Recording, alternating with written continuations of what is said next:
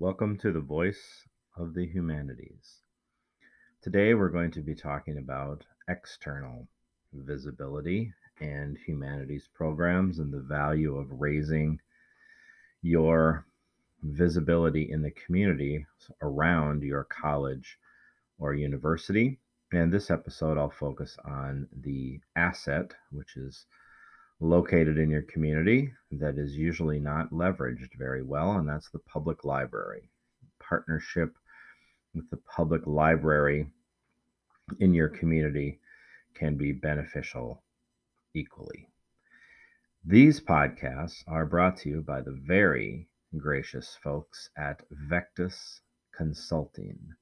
They specialize in raising the visibility of humanities programs, increasing enrollment, retention, strengthening the humanities. So check them out if you're interested in their services. www.vectisconsulting.org. V E C T I S, Vectis.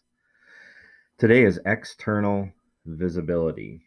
Done a few podcasts on internal visibility, and we'll move back and forth between internal and external, but it's always nice to move on to a new category if we're going to be very Aristotelian as you listen to these podcasts. If you become a regular listener and you have an ear for philosophical foundations, you'll find that I'm very Aristotelian in my approach.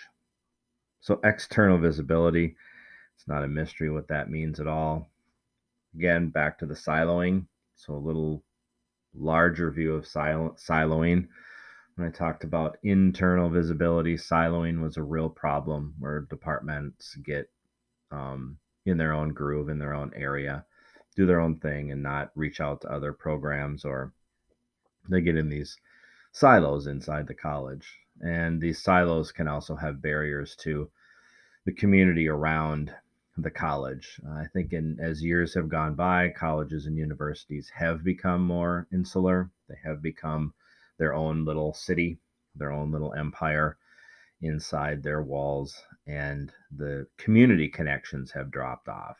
I came from a liberal arts college that was 174 years old, and I took great pride in understanding and knowing the history of the college that I worked for. And it really did have very, very strong ties to the community.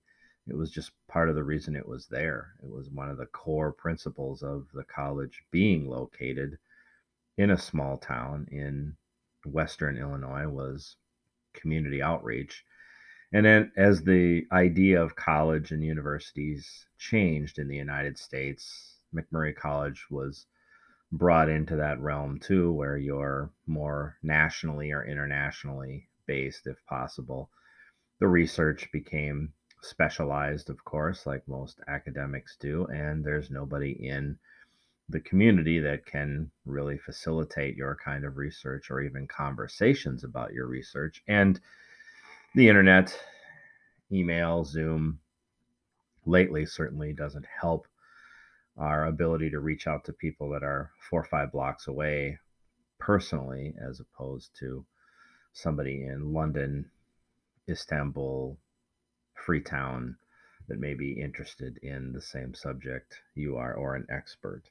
So external visibility has everything to do with community de- community development, which is something that your humanities programs should be concerned with anyway. That should be one of the pillars of the humanities is building communities and understanding the communities that are right around the college or university. College has a budget for this, certainly. They have strategic initiatives to connect with local entities. There's often strings attached to that, right? So often when these strategic initiatives are launched to make a connection with an entity in the community, it's because they have something that the college desires, which is either a, a service at a reduced rate, a free service, or money. Money that's going to head back into the college at some time, some sort of support for that. Colleges need that to survive, but humanities departments can approach this in a much more humanitarian way, in a much more community minded way. And it benefits the community. Um, and it also will benefit the particular humanities program by raising their external visibility, raising the goodwill associated with that program in the um, community, and an inflow of new students to that program can be possible by raising external visibility and the goodwill with the in the community surrounding the college or university that the humanities program is based in.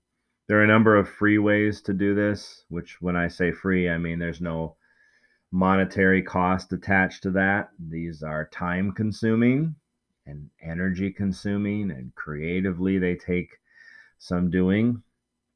But these can pay great dividends in the end and doesn't require a lot of red tape to be cut at a college or university if these initiatives don't cost money. Eventually, I'll do some podcasts about some things that cost some money to reinvest in the community, but we'll start with the free ones and move into the more complicated ones later.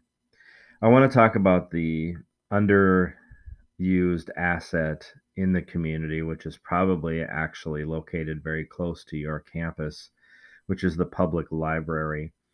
I was astonished at the lack of communication between the college of, as a whole and the public library in the city that my college was located in. The librarians at my college had very, very strong ties to the public library.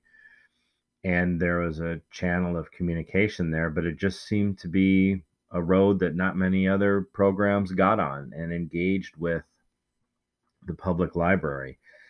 And once you made deep connections with the librarians at the college, you found out that the public library had an awful lot to offer and was willing to form partnerships with programs for the mutual benefit of the program, the college, and the public library. So, building a relationship with a public library in your city, or if it's a large city, the branch that is located near your college or university is a very powerful strategy for raising the external visibility of your humanities program and surrounding your humanities program with goodwill. The public library has makes a deep impact and has a very very large footprint in the community and those people have lots and lots of connections the library the librarians that work there and if they have a positive view of your particular program, there's nothing bad that can come from that. Only good fruit will come from that relationship being fostered and being cared for and being attended to by you. So, starting this relationship with the public library, um, if it's possible, um, post COVID or in a COVID world that is um, changing for the better, face to face communication is always my um, suggested way of approaching this immediately. Go over to the library, check out their resources, have a conversation with the librarians, introduce yourself, introduce your program, and you'll find that to be a very engaging and very good first stop on this process of cultivating a relationship between your humanities program and the public library in town. I'm going to offer two first suggestions that a humanities program can do that will the public library I'm almost sure would be open to because we had a very strong relationship with the public library, the philosophy program at MacMurray did. And by doing these two things, it really fostered goodwill in the community. The first thing I want to talk about is starting a humanities film series. The philosophy program at MacMurray College can't take 100% credit for fostering this. It was actually started out of the history program, and we jumped on board with it. But Nevertheless, the uh, individual history of that in my background, this is a very good idea for a humanities program to start with a public library. People in the community love films and they love hearing about films, especially the backstory on films. So, what the public library did was started what's called a hum, um, hum, Humanities Film Project. It was called the Humanities Film Project. You can name it anything you want, obviously, but that is a nice way to look at it because you can bring in more faculty members. So if you're a very small program like we were, it's not really that great to call it a philosophy film project at the public library or philosophy film night because it's just going to be me and maybe one or two others uh, adjuncts that might come in and do it. If you're a large program if you have 15 12 philosophers on staff 12 historians on staff it can be the history um, programs deal because you have a great number of faculty to draw from so you get where i'm going here it's all a matter of scale how many people you have and how much diversity you can bring to that film series that the public library will help you put on. And what we did was we just picked popular films, and as people in our humanities program had expertise in those areas, we had them talk about the film for 20 minutes at a max. Before the film started, we showed the film and then we had questions and answer time afterwards that ran as long as it needed to. It is a significant time commitment because the film will run two hours, hour and a half. You have 20 minute introduction to the film, and the question and answer period at times could take an hour. So it is a significant time commitment. But those nights that we spent at the public library showing these films and talking about those films people in the community deeply appreciated the fact that they could learn more about some of these subjects that were well portrayed in films. I'm going to give you the three films that I used in one academic year. So I did it three times. I think I did it um, twice in the fall and once in the spring. I showed the film um, Bonhoeffer, Agent of Grace. I have a lot of background and a lot of expertise in Dietrich Bonhoeffer, Lutheran theologian who died in 1945.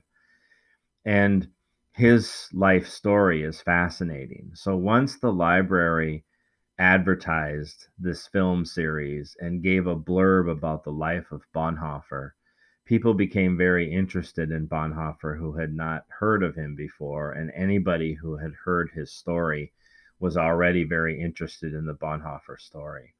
So, what I did was I gave about a 20 minute talk on things to look for in the film, some of the ideas and some of the theological um, motivations that Bonhoeffer had, not necessarily his life story, because the film was going to tell that and nobody needed to um, hear that and see it. So I talked about things to look for in the film. We showed the film. It's a marvelous film. And then there was questions and answers um, from myself, and there were some pastors in the room that knew uh, some other things about Bonhoeffer that could help out. And it was just a wonderful evening. The second film that I showed was Oh Brother, Where Art Thou? I taught for a very, very long time in our core program, and in that we showed home we read Homer's Odyssey, and as you know, "O brother, where out where art, O brother, where art thou?" by the Coen brothers is a retelling of Homer's Odyssey. So I, in 20 minutes, I gave all of these um, very short readings from the Odyssey, connected it to parts of the film in chronological order as the audience would see them. Again, a deeply engaging, fascinating night. And then on opening night, opening day of baseball, 2016 um, opening day, we showed the film 42.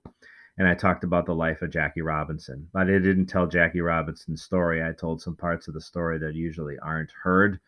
And I talked about the idea of systematic racism. And I talked about the idea of social and natural constructs and to look for these were social barriers that were keeping Jackie Robinson out of the game and not natural barriers that were keeping him out. So it was a fantastic night uh, that we had at the public library hosting a humanities film series. I suggest that you take that up and do that if you want to raise the external visibility of your program and create goodwill.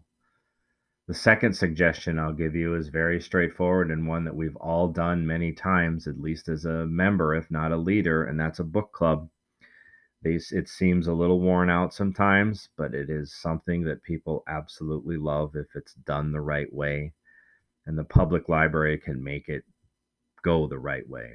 If you make it a community event, if you pick a text and you bring in um, some speakers and maybe even record those speakers so they're available uh, to download so people can either listen to them like a podcast now or see them as a recorded um, file on YouTube or something, it really helps move the book club along. The community that I live in now just did Lab Girl as a community read they were able to get people to sponsor and give away books for people that couldn't afford them. The public library loaded up on copies of Lab Girl.